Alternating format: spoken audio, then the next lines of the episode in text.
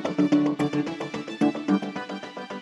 Всем привет, с вами подкаст «Что нового?». Здесь мы обсуждаем самое важное, что произошло в России и в мире прямо сейчас, и говорим о главных текстах с авторами «Новой газеты». Бизнесмен Евгений Пригожин, также известный как «Кремлевский повар», кажется, в представлении не нуждается. Фигурант разыскного списка ФБР, которого подозревают во вмешательстве в американские выборы и финансировании ЧВК Вагнера, славится также многомиллионными исками из-за проблем с качеством питания, которые, связанные с ними фирмы, поставляют в школы, детские дома и военные части. Там регулярно находят то тараканов, то куски стекла, то кишечные палочки. Дата-отдел «Новой газеты» изучил, как Пригожинский картель захватил столичный рынок школьного питания и проследил, на ком еще зарабатывает кремлевский повар. Сегодня мы говорим с корреспондентками дата-отдела Антониной Асановой и Катей Бонча-Смоловской. Девчата, привет. Привет. Привет. А что мы имеем в виду, когда говорим, что пригожинские фирмы захватили рынок школьного питания в Москве? Что это значит? А это значит, что последние 10 лет э, эти компании получили практически 100% всех госконтрактов э, на поставку питания в школы Москвы. Угу. А сколько фирм контролируется Пригожиным? И давайте поподробнее про то, как вообще получилось это выяснить, их связь друг с другом. Мы выяснили, что на московском рынке работает 30 компаний, которые, на наш взгляд, аффилированы и могут быть связаны с Евгением Пригожиным. Как мы выявляли эту аффилированность? Это можно увидеть по формальным признакам. Естественно, картели и любые неконкурентные сговоры по российскому законодательству запрещены. Поэтому компании не афишируют, что они могут быть связаны с одним и тем же бизнесменом. Но э, их связь можно установить по косвенным признакам. Например, это общий адрес. Или это могут быть общие телефоны, e-mail, указанные в контрактах или на сайтах компаний. Это могут быть э, какие-то официальные лица, которые являются исполнительными директорами или представителями по доверенности у разных компаний в одно и то же время. Это могут быть э, контракты соисполнения, да, когда одни и те же вроде бы конкуренты выступают с подрядчиками друг у друга. По этим признакам мы объединили вот как раз 30 компаний. А расскажите, как нарастал этот рынок и этот, этот захват Пригожинский? Ну, вообще, это происходило постепенно, и вот мы как раз проследили за последние 10 лет динамику, потому что именно тогда впервые вот эти вот компании начали выходить на рынок школьного питания московского. И по нашим подсчетам получается так, что в 2011 году этому картелю досталось около 65% заказов на школьное питание, и еще треть получили независимые подрядчики, да, которые вот по вот этим признакам, они ну, никак не были с этими компаниями связаны, да, с этой сетью. И спустя 5 лет доля картеля уже превысила 90%, а еще через 5 практически достигла 100%, 10%, а сторонние компании с этого рынка ушли почти совсем. То есть их почти совсем не осталось, они такие контракты получать перестали. А о каких цифрах идет речь? На какие суммы заключались контракты? Ну вот за 10 лет мы нашли контрактов на школьное питание на 185 почти что миллиардов рублей. Угу. Как вы это считали? Когда госучреждение заключает какой-то госконтракт, оно в закупке прописывает, к какому коду продукции, в общем, относится услуга или продукт, который должен поставить подрядчик. И мы вот отобрали коды, которые используются для заключения контрактов на школьное питание, самые частые. У нас получилось таких кодов около 60 штук. И э, мы выгрузили контракты за 10 лет э, все по Москве, в которых указан этот код. И дальше мы уже вот э, используя те признаки аффилированности о которых говорила Тоня, мы э, определили, какую часть из этих контрактов получили вот эти вот э, фирмы, вот этот картель. Тут нужно оговориться о том, что мы говорим о картеле, конечно же, в кавычках, потому что это не подтверждено ФАСом или какими-то государственными органами, то есть это не юридическое понятие картеля, это, грубо говоря, то, как мы сами назвали эту группу компаний для упрощения. А вот как раз-таки про ФАС хотела спросить, как э, им удается обходить ФАС? Тут есть две стороны. С одной стороны, как мы уже говорили, эти компании формально имеют разных директоров, разные адреса, разных собственников. Соответственно, формально таких четких признаков, указывающих на то, что они связаны, а, что они могут быть аффилированы с одним и тем же бизнесменом. Нет. Для установки того, что они работают в интересах одного и того же предпринимателя, должны проводиться какие-то мероприятия, разыскные, может быть, с изъятием документации и так далее, которые журналисты провести там, с их полномочий не могут. С другой стороны, ФАС ведет себя немного странно. На протяжении этих 10 лет было очень много расследований журналистских и, допустим, ФБК, который признан иностранным агентом. И ФАС э, ни разу не увидел нарушений и э, более того, по-моему, всего одно было публично озвученное расследование по возможному сговору да, на рынке школьного питания за все эти 10 лет. И, например, на наш запрос о том, почему же это так, ФАС даже не ответил. Ну, более того, они не просто не ответили, они отказались отвечать. Да, да. То есть они получили они... наш, наш запрос и сказали, что, ребята, мы отвечать не будем. Очень удобная позиция. Давайте поговорим про иски, суды и так далее. А, расскажите, какие иски подают на фирмы, связанные с, скажем так, в кавычках, картелем? А, мы посчитали за 10 лет э, количество и суммы исков как к компаниям, так и от самих компаний. А, мы можем сказать, что к компаниям, которых мы называем картелем, подали свыше одной тысячи исков на сумму более 4 миллиардов рублей. Они сами подали больше 800 исков на сумму 3,3 миллиарда рублей. Это очень большие суммы, и можно сказать, что значительная часть исков связана с претензиями, касающимися как раз качества питания и нарушений, выявленных Роспотребнадзором и самими потребителями, школами, а, больницами и так далее. Например, я изучаю вот эту картину, видела десятки исков, связанных с недовесом порций, например, или а, недостаточной калорийностью блюд. То есть э, это что означает на практике? Это значит, что в супе плавает там три картошечки и ноль мяса вместо того, что было прописано по договору. Это значит, что у супа низкая калорийность он не питательный. Кроме того, есть э, одиозные, конечно, случаи, как выявление на поверхностях кухонь и в блюдах таких вещей, как стафилокок, как э, какие-то кишечные палочки, опасные бактерии. И, кроме того, мы нашли одно дело, связанное с туберкулезом, которое было выявлено у заведующей пищеблоком, которая непосредственно отвечает за вот кормление дошкольников в данном случае в Москве. И вот как раз по этому делу с туберкулезом самое удивительное, что суд признал виноватым не поставщика питания, а школу, которая, видимо, как-то не обеспечила безопасность дошкольников, хотя совершенно непонятно, как она могла это сделать. Расскажите, как удается фирмам избегать этих штрафов? Фирмы часто оспаривают штрафы по формальным основаниям. Например, что школа фактически приняла все эти блюда. То есть они привезли, например, бак каши, а школа выявила, что эта каша там почему-то не соответствует их требованиям, или она не соответствует меню и так далее.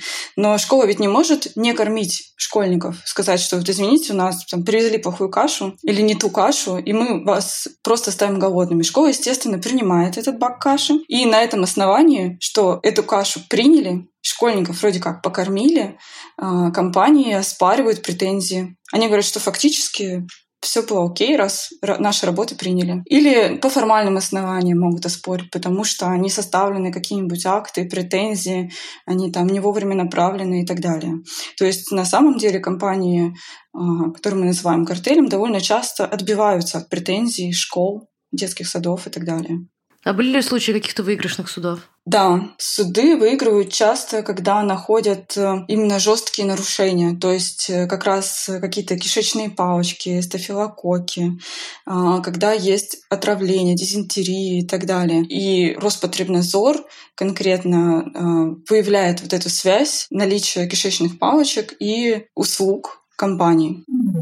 Давайте поговорим о том, на чем еще зарабатывают фирмы, которые связаны с Пригожиным? Ну, вот э, эти контракты на школьное питание – это, собственно, только половина от э, всей суммы заказов, которые получил картель за эти 10 лет. А всего он получил почти 9 тысяч госконтрактов на 287 миллиардов рублей. И помимо школ, это, собственно, питание в других образовательных учреждениях, в колледжах, вузах, в детских садах – Это больницы, это а, какие-то социальные учреждения, то есть детские дома, психоневрологические интернаты и так далее. И еще, помимо этого, картель получает э, контракты на обслуживание всяких разных там учреждений Минобороны э, и так далее. И я думаю, что вот эта вот сумма 287 миллиардов рублей, она, скорее всего, занижена, а, потому что мы могли найти не все фирмы, да, и, собственно, ну, на самом деле мы считали только по Москве, и... А если говорить про какие-то региональные истории, то там то же самое происходит, правильно? Или это только московская какая-то тема? Слушай, дело в том, что, ну, мы, мы прям подробно не изучали регионы, но я могу сказать, что в регионах вот этих вот претензий, их, ну, вот если возникают какие-то претензии к поставщикам школьного питания, да, их часто бывает достаточно для того, чтобы внести этих поставщиков в реестр недобросовестных и больше больше не отдавать им контракты на питание детей, да. А здесь мы видим, что э, иски как бы подают постоянно, регулярно, а, сумма этих исков только растет, и это никак не влияет, да, на получение угу. контрактов. То есть э, вот этот картель, он все равно продолжает кормить школьников, несмотря на все претензии. Мы помним, например, волну а, дизентерии в детских садах. В 2018 году про это было много публикаций, было много судов, э, исков от родителей. В том числе они получили компенсации санкции от компаний, которые были признаны виновными, это подтвердили суды, но эти же компании продолжают и сегодня поставлять еду, несмотря на все претензии, то, что они себя полностью дискредитировали. Это, конечно, вопрос даже не к ФАСу, а к Департаменту образования и вообще к правительству Москвы, почему эти компании не вносят в реестр а, недобросовестных поставщиков. Правда ли, что пресс-служба компании «Конкорд», одной из, одной из как раз-таки компаний Пригожинского сектора, скажем так, отправила открытое письмо по поводу вашей публикации? Как вообще новая на это отреагировала? Расскажите немножко про какие-то внутрики свои вот над этим всем работы. Не страшно ли?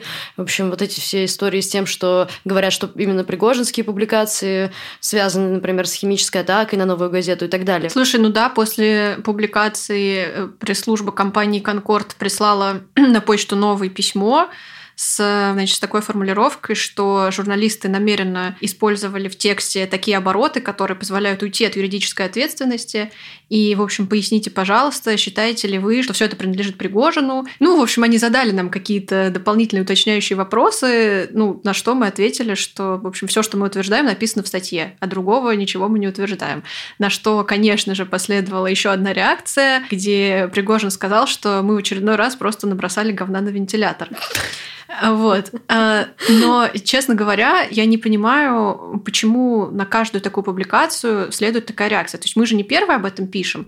И это все, как бы вот этот вот картель, да, он и известен стал уже лет как пять, наверное, его деятельности следуют разные издания, и мы в том числе тоже про это уже писали несколько лет назад. И каждый раз со стороны пригожинских э, компаний следует такая реакция, да, то есть э, нет бы вот делать, как все остальные наши э, власти, да, ну, фильм про дворец и фильм про дворец, ну, как бы ничего не произошло же, да, э, ну, там, ну, взятки и взятки, ну, откаты и откаты, ничего не происходит, они просто никак на это не реагируют, они говорят, ну, нет доказательств, ну, как бы журналисты что-то там сказали, какой-то это там, значит, заказ э, Госдепа, вот, но мне кажется, что вот такая реакция со стороны, там, вот сейчас, в частности, Конкорда, да, она, наверное, о чем-то говорит. Она просто как бы дискредитирует. То есть можно просто не реагировать, все равно же ничего не происходит. Ну, как ФАС, в принципе, поступает. Ну да. Хотелось бы, конечно, увидеть какую-то реакцию от ФАС по этому поводу, потому что их молчание тоже э, смущает несколько. А давайте поговорим, а есть ли какие-то другие способы бороться с такой, скажем, прямо опасной монополией на госзакупки? Есть э, общественные активисты, с одним из них мы поговорили, его комментарий есть в тексте, о том, что в принципе вообще школы должны отказываться от бортового питания, то есть от готовых э, блюд, которые привозятся в школы. Активист, э, в частности, его зовут Александр Брашко, последовательно защищает идею, что школы не должны кормиться как СИЗО или армия, когда школьники школьники не имеют права отказаться или не имеют права выбора на то, что они хотят. И при этом работа вот этих компаний оплачивается на 100%, вне зависимости от того, съели ли их еду или не съели, или она вообще невкусная. И мне кажется, что это на самом деле самый вообще адекватный выход, если уж э, власть не может ни, ничего поделать с захватом, картелями этого рынка.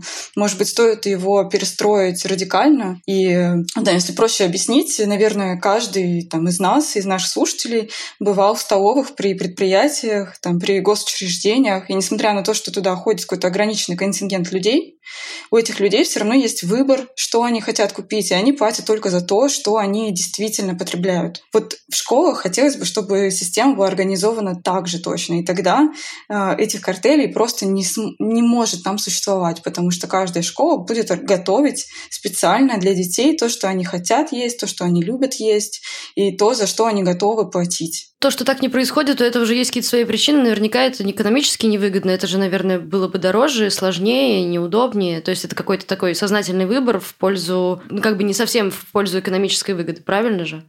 А, не знаю, на, на самом деле, по подсчетам активистов, э, там какая-то простая еда, которую едят школьники, ее себестоимость просто рубли или десятки рублей. И экономически это все возможно было бы обеспечить. Ну, я не знаю, какой-нибудь э, овощной салат из э, морковки с яблоком, это вот просто реально несколько рублей себестоимости на порцию. Или там какой-нибудь простой гарнир. В общем, расчеты есть, и они показывают, что за те деньги, которые выделяет московское правительство и федеральное правительство на питание школьников, можно можно было бы э, обеспечить что-то более качественное. Ну, даже несмотря на то, что ты говоришь, что это было бы дороже, да, там, или менее выгодно, э, все равно не должна происходить такая ситуация, когда весь рынок захватывают там десяток компаний, да, э, которые могут быть э, связаны с каким-то одним человеком. Потому что вот этих вот кодов, да, вот которые, про которые я говорила, которые указывают в госзакупках на питание, их реально сотни. Мы отобрали только самые частые, то есть как бы их сотни, да, и вот как бы, ну, наверное, там по каждому должно быть несколько хотя бы разных компаний, которые на, там, на нем специализируются. Вот, и именно для этого госзакупки нужны, да, для того, чтобы получать как можно э, лучший вариант за наиболее выгодную цену. Вот. И, кстати, если говорить о цене продуктов, мы пробовали посчитать, ну, там, среднюю цену, по которым вот этот картель поставляет продукты питания, да, и там, например, средняя цена килограмма бананов, она получилась около 100 рублей. А около 100 рублей это, ну, это примерная цена килограмма бананов в розничных магазинах в Москве. То есть это очень дорого для таких э, закупок. Да? То есть э, как бы это совершенно не оптовая цена, не, то есть ну, как бы она сильно завышена. Ну да, конечно. Ну, чем плохи картели, в принципе? Картели, они приводят к завышению стоимости на рынке и к ухудшению средних услуг, потому что зачем им, грубо говоря, стараться и делать что-то качественное, если они в любом случае не потеряют своего клиента. И э, не мы, но наши коллеги, например, из МБХ Медиа оценивали, насколько в среднем снижают вот, как бы самые крупные компании из нашего списка, насколько в среднем они снижают стоимость э, госконтрактов во время э, там, тендера. И у них получилось, что среднее снижение это менее процента. Хотя в среднем по Москве такое вот снижение составляет 8%. И э, очевидно, что московский бюджет теряет э, за счет э, такой как бы, сговора компаний просто сотни миллионов рублей в год. Ну, то есть получается, что это жопа со всех сторон. Бюджет теряет деньги, дети получают некачественное питание, в выигрыше только картель, который продолжает стабильно на этом кормиться. Спасибо большое за очень интересный разговор, девчат. С вами был подкаст «Что нового?». Я его ведущая Надежда Юрова. Слушайте нас на всех возможных платформах для подкастов. Со мной вместе над этим выпуском трудились редактор Арнольд Хачатуров и звукорежиссер Денис Никулин. Спасибо, что дослушали. До скорого.